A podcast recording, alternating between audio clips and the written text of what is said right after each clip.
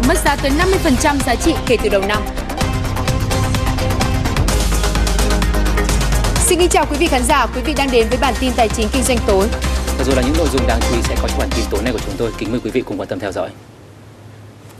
Thưa quý vị, 6 tổ công tác đẩy mạnh giải ngân vốn đầu tư công 2021 theo quyết định số 1962 của Thủ tướng Chính phủ cho biết, qua kiểm tra thực tế cho thấy, dù đã có nhiều cải thiện, song giải ngân vốn đầu tư công ở nhiều bộ ngành địa phương vẫn rất chậm.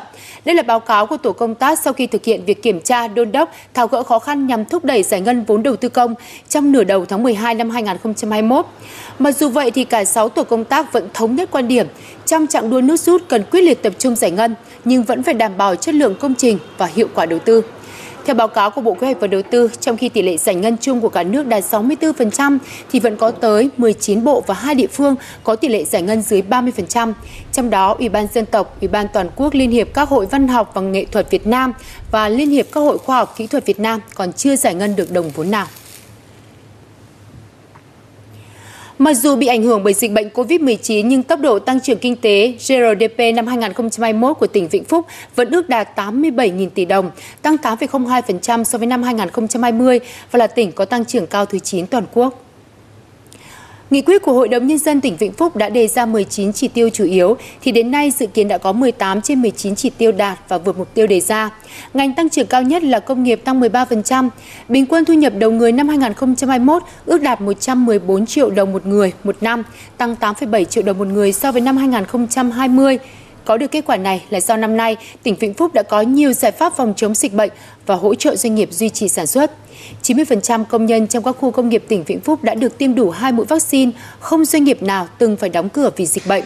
Với đà tăng trưởng hiện tại thì tỉnh Vĩnh Phúc đặt mục tiêu tốc độ tăng trưởng năm 2022 tới sẽ là 8 đến 9% một năm, vào thu hút đầu tư nước ngoài đạt từ 450 triệu đô la Mỹ trở lên. Bản tin sẽ tiếp tục với một số thông tin đáng chú ý khác. Dù tác động bởi dịch Covid-19 đến nền kinh tế, các ngân hàng vẫn nỗ lực đạt các chỉ tiêu kinh doanh.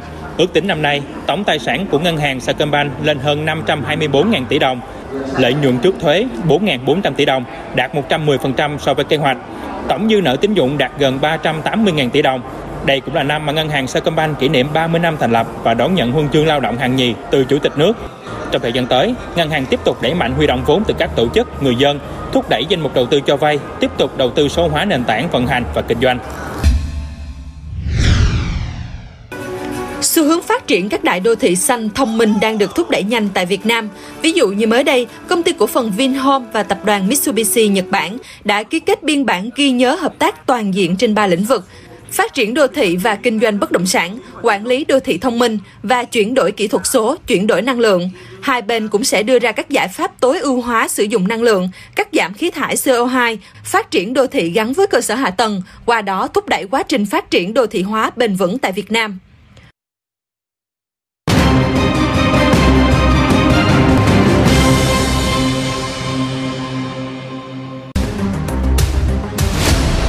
Từ mức cao nhất lên tới gần 2,5 tỷ đồng một mét vuông tại Thủ Thiêm, tới mức tăng gấp đôi, gấp 3 lần so với giá khởi điểm tại một loạt các tỉnh thành khác. Các cuộc đấu giá đất liên tục lập kỷ lục mới. Thế nhưng, hiện tượng bỏ cọc đã diễn ra tại một số địa phương. Nhu cầu thị trường hay luật đấu giá có kẽ hở Có thể nói các cuộc đấu giá đất tại các địa phương gần đây thực sự đã gây nên các cơn địa chấn trên thị trường bất động sản.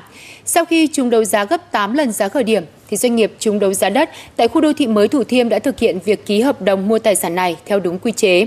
Điều đáng nói là trước đây thì chúng ta thường nhắc tới các tiêu cực trong quá trình đấu giá như là quân xanh, quân đỏ, thỏa thuận dìm giá để người tham gia mua được đất với giá rẻ, gây thất thu cho ngân sách. Nhưng hiện nay, một điều tưởng chừng như là phi lý nhưng lại đang xuất hiện trên thị trường, đó là giá chúng đấu giá cao gấp nhiều lần so với giá khởi điểm. Điều này sẽ mang lại nguồn thu ngân sách dồi dào cho địa phương và phần nào thể hiện sự minh bạch. Tuy nhiên vẫn còn một số bất cập nảy sinh như là tình trạng bỏ cọc diễn ra hàng loạt hoặc giá đấu quá cao so với mặt bằng chung của thị trường. Đây sẽ là nội dung trong tiêu điểm kinh tế ngày hôm nay. Trước hết thì mời quý vị theo dõi ghi nhận tại công tác đấu giá ở một số địa phương của nhóm phóng viên. Đây là một trong những mảnh đất đã được đưa ra đấu giá tại huyện Yên Dũng, tỉnh Bắc Giang trong năm 2021. À, sau khi đấu giá thì giá thu về đã cao hơn đến 1,8 lần so với giá khởi điểm. À, tuy nhiên, số lượng à, bỏ cọc lại lên đến 33%, à, có nghĩa là có đến hơn 1 phần 3 số người tham gia đấu giá đã bỏ cọc. Một loạt các sàn giao dịch, văn phòng môi giới đã mọc lên ngay trên khu đất vừa đấu giá. Các môi giới cho biết rất nhiều người vừa trúng đấu giá đã ngay lập tức gửi lô đất tại đây để bán, thu tiền tranh lệch từ vài chục tới hàng trăm triệu tùy từng vị trí. Họ đấu xong là họ bán uh, chủ yếu là những người đấu đầu tiên này là họ bán ngay cho cánh cò. Xong rồi cánh cò những người thứ hai ấy, thì nó lại bán cho về về dân. Họ bùa cọc là thật em là lúc đấu thì vào đấu thì họ đấu bằng được thì thôi. Thế xong lúc ra không bán được thì là họ bổ. Khi họ đấu giá thì rõ ràng họ đã không xác định được cái mục tiêu ban đầu là họ sử dụng đất. Họ đi kinh doanh để có lời. Khi họ trả vào giá cao trong thời hạn chưa phải nộp tiền, họ kỳ vọng là sẽ lướt sóng và bán được. Nhưng thực tế không bán được thì họ sẽ bỏ cọc. Tình trạng bỏ cọc cũng diễn ra tại nhiều tỉnh thành khác như Hà Nội, Thanh Hóa. Các cuộc đấu giá đất được nhiều nơi tổ chức liên tục trong thời gian qua. Lợi thế của các sản phẩm này là đã xong hạ tầng, pháp lý được chính quyền địa phương đảm bảo, có thể nhanh chóng làm sổ đỏ. Thế nhưng thay vì đấu giá đất để xây cất nhà cửa, ổn định cuộc sống, nhiều cuộc đấu giá gần đây vô tình trở thành chợ giao dịch kiếm lời mới của nhóm đầu cơ đất. Chính từ các chợ giao dịch tự phát như trên mà mục đích đưa đất vào sử dụng của các cuộc đấu giá không thể thực hiện được. chi kể là giá chúng đấu giá tại một số nơi liên tục lập đỉnh. Ngoài mức gây sốc gần 2,5 tỷ đồng một mét vuông tại Thủ Thiêm, Thành phố Hồ Chí Minh, thì tại Hà Nội, một lô đất mặt đường nhỏ tại quận Cầu Giấy cũng được đấu giá lên tới gần 400 triệu đồng một mét vuông. Hoặc giá đất ở một huyện nhỏ tại tỉnh xa Hà Nội cũng có thể đạt mức giá 60 đến 70 triệu đồng một mét vuông. Điều gì đang diễn ra trên thị trường? Và dưới đây là nhận định của ông Nguyễn Văn Đính, Chủ tịch Hội môi giới bất động sản Việt Nam. Nhiều cái cuộc đấu giá sau khi đấu giá xong uh, với một cái mức giá lại thiết lập một cái đỉnh cao một cái kỷ lục về giá ở cái khu vực đó. Uh, và chỉ nhanh chóng trong một cái thời gian ngắn và rõ ràng là như vậy thì ai hưởng lợi? Tóm lại là để tạo ra những cái cuộc chơi đạt được cái mục đích của họ và giá ở mức nào. Đạt đến đâu thì các cái nhóm này đã có những cái sự sắp đặt. Nhiều chuyên gia có kinh nghiệm cho rằng nguyên nhân giá đất bị đẩy lên cao từ các cuộc đấu giá cùng với tình trạng bỏ cọc là do một số kẽ hở trong quy định của luật đấu giá đất hiện nay. Điều này đã tồn tại nhiều năm nay và càng lộ rõ khi các cuộc đấu giá đất trở nên nóng hơn bao giờ hết. Bản thân anh Tuấn, một nhà đầu tư, đã tham gia rất nhiều cuộc đấu giá đất. Anh thẳng thắn chia sẻ, hầu hết các nhà đầu tư đều vay ngân hàng để đi đấu giá kích cầu của ngân hàng cũng tạo điều kiện cho những người đấu giá như chúng tôi. Chúng tôi chúng đấu giá chúng tôi có thể thế chấp để có thể vay dự án được 70 80%. Như vậy một lô đất là 5 tỷ tôi chỉ cần bỏ ra 800 triệu tôi đã có thể đi kinh doanh được rồi. Đấy chính là cái tạo ra cái cái cái cái, cái, cái cơn sốt đất và dẫn đến cái phong trào là người người đi buôn và nhà nhà đi buôn đất. Quy định về năng lực của người tham gia đấu giá hiện nay cũng chưa chặt chẽ. Việc mà anh vi phạm trong cái việc anh đi đấu giá đất ấy thì lại chưa hề có cái gì ghi chép lại cái việc đấy. Thế do vậy là họ có vi phạm hay không vi phạm nó chả ảnh hưởng gì đến cái sau này của họ cả. Thì bây giờ chúng ta cũng phải nên có những cái thay đổi. Những cái người mà đã vi phạm ấy thì phải được niêm yết công khai ở trong một cái trang nào đó. Theo cái thông lệ quốc tế người ta cũng sẽ gần như người ta đánh dấu sổ đen của những người mà đi đấu giá mà không thực hiện hết cái nghĩa vụ của mình. Theo quy định, người tham gia đấu giá sẽ phải đặt cọc từ 5 đến 20% giá khởi điểm. Trước sự nhiễu loạn từ một số cuộc đấu giá, một số địa phương đã nâng lên mức tối đa là 20%. Nhưng các chuyên gia cho rằng mức cọc này vẫn còn thấp. Nộp tiền ứng trước thì hiện nay quy định của pháp luật thì đang nộp tiền tối đa khoảng 20% so với giá khởi điểm. Ờ, tuy nhiên thì ờ, cái giá khởi điểm thì thì nhà nước thì thông thường uh, xác định là ừ, cái giá ta hiện tại họ định giá họ lấy cái số liệu khoảng 2 năm trở về trước thường cái giá khởi điểm là thấp hơn so với kỳ vọng trong tương lai và do vậy thì 20% của giá đó thì có cao hay thấp ấy, thì cũng cũng phải xem xét. Thực ra cái số lượng này cũng không phải là cái giá trị lớn so với tổng giá trị của lô đất. Thế do vậy thì đề xuất là uh, nên tăng mức cái tiền đặt trước có thể lên đến 50%. Một số ý kiến cho rằng tần suất các cuộc đấu giá đất tại một số địa phương hơi dày, dẫn tới hiện tượng là nhiều nhà đầu tư chỉ chuyên làm công việc đi săn đấu giá đất. Nếu thấy khu này bán lời hơn khu khác, họ sẵn sàng bỏ cọc để chọn khu mới. Trong khi đó, thì các địa phương mặc dù vẫn thu được những khoản tiền từ việc người đấu giá đất đặt cọc trước đó, nhưng sẽ phải tổ chức đấu giá lại các lô đất bị bỏ cọc. Tức là địa phương sẽ phải trang trải chi phí cho một tới một vài lần đấu giá nữa, gây lãng phí ngân sách và mất nhiều thời gian công sức. Chưa kể, giá đất chúng đấu giá lên à, liên tục lập kỷ lục kéo theo mặt bằng chung của giá nhà đất tăng, gây khó khăn cho người mua nhà. Các địa phương sắp tới chắc chắn cũng phải đau đầu trong công tác giải phóng mặt bằng, đền bù cho các dự án nhà nước thu hồi đất. Và Thủ tướng Chính phủ cũng vừa ban hành công điện 1767 về tình hình thực hiện đấu giá quyền sử dụng đất trong thời gian qua. Thủ tướng Chính phủ chỉ đạo Ủy ban nhân dân các tỉnh thành phố trực thuộc trung ương ra soát công tác tổ chức đấu giá quyền sử dụng đất trên địa bàn, đảm bảo đúng pháp luật, công khai, minh bạch, kịp thời phát hiện xử lý nghiêm các hành vi vi phạm các quy định của pháp luật trong đấu giá đất, ngăn chặn hành vi lợi dụng đấu giá để gây nhiễu loạn thị trường và trục lợi. Bộ Tài chính và Bộ Tài nguyên Môi trường chủ trì phối hợp với các bộ Tư pháp, Tài chính, Xây dựng, Ủy ban Nhân dân các tỉnh, thành phố trực thuộc Trung ương khẩn trương giả soát kiểm tra hoạt động tổ chức đấu giá quyền sử dụng đất đối với những trường hợp có biểu hiện bất thường.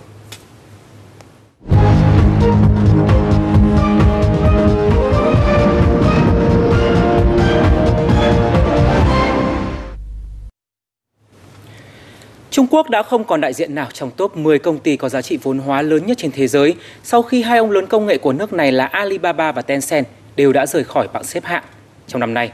Hiện à, đại diện cao nhất của Trung Quốc là Tencent ở vị trí thứ 11, à, từng tăng trưởng mạnh trên bảng xếp hạng. Tuy nhiên thì làn sóng siết chặt quản lý của giới chức Trung Quốc và việc là bị cuốn vào cuộc chiến thương mại với Mỹ đã khiến cho vốn hóa của các tập đoàn công nghệ của Trung Quốc liên tục lao dốc trong vòng 2 năm qua.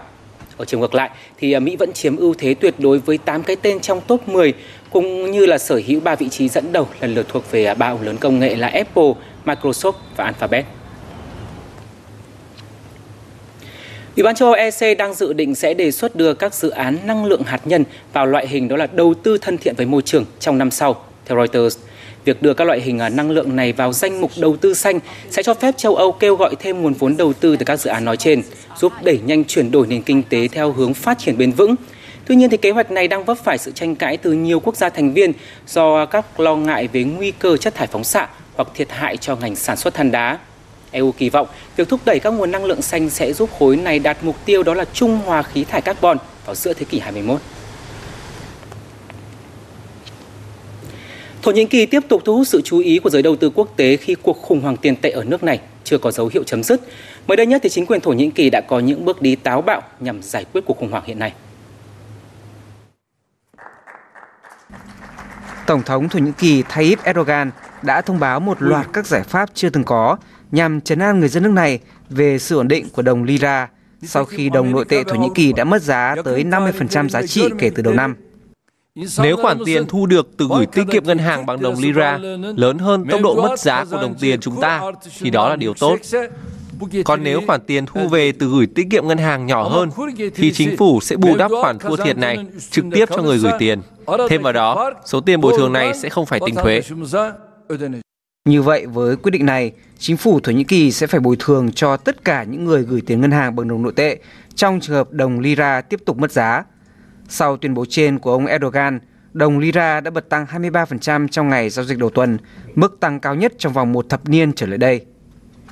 Tuy nhiên, các nhà phân tích cho rằng sự hồi phục này có thể không bền do các vấn đề cơ bản của nền kinh tế Thổ Nhĩ Kỳ vẫn chưa được giải quyết. Đó là lạm phát cao kết hợp lãi suất thấp khiến đồng lira liên tục chịu sức ép mất giá. Trong thời gian gần đây, Thổ Nhĩ Kỳ đã kiên trì duy trì lãi suất ngân hàng ở mức thấp nhằm thúc đẩy tăng trưởng kinh tế và xuất khẩu. Các biến động về tỷ giá gây bất lợi cho các nhà xuất khẩu của chúng ta. Vậy nên từ nay, tỷ giá ngoại hối sẽ do ngân hàng trung ương trực tiếp quyết định. Và để tăng sự hấp dẫn của quỹ lương hưu, tôi quyết định sẽ tăng tỷ lệ đóng góp của nhà nước từ 5% hiện nay lên 30%. Chính phủ Thổ Nhĩ Kỳ kỳ vọng sẽ chứng kiến tỷ lệ lạm phát sụt giảm và nền kinh tế trở nên ổn định hơn trong những tháng tới nhờ những biện pháp mới được công bố.